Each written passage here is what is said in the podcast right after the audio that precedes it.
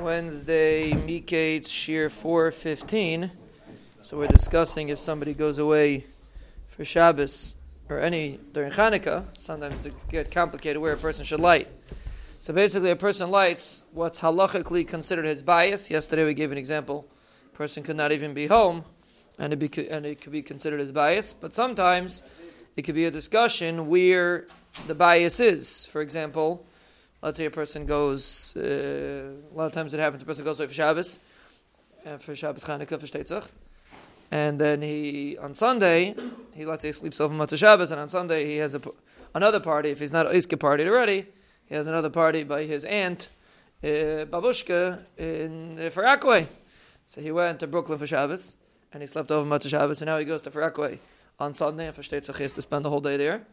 And by the time he gets home, it's already 10 o'clock, 11 o'clock at night. Where does he light?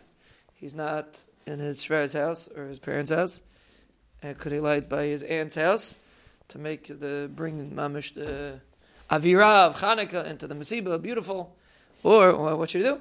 So is the the bias. The only thing that's considered your bias is generally in a place where you sleep. We'll see. There could be this certain um, ex- exceptions to the rule. But generally, it's where you sleep. So in this instance, if a person slept last night in his friend's house, and then for Sunday he went to somebody at some masiba, and he's coming back home late, he would light in his house either when he gets home. Technically, he can make a shliach to light by his man hadlaka, but nowadays you could light when you come home, since the main hadlaka is for the people in the bias. So, in such an instance, you would light when you get home, even if it's very late. Just make sure people are up that you could have a hadlaka for the people in the bias. But just because you're eating by somebody, somebody asked me, a Shaila, he's going, uh, he's going out of town today, and he's leaving his house by Shkia time, a little bit after Shkia, and he's going out of the country. And he wants to know, he's bringing his kids to his Shver's house. He wants to know, could he light by his Shver's house because his kids are staying there? And the answer is no, you're not sleeping there, you can't light there. You should light in your house by Shkia. And there's many Rishonim that hold you can light by Shkia, and therefore you collide in your house by and then you go. He's going to be on the plane overnight, so he's not going to find a place to light. But basically, what's kever where you light is you have to be in a place where you're sleeping.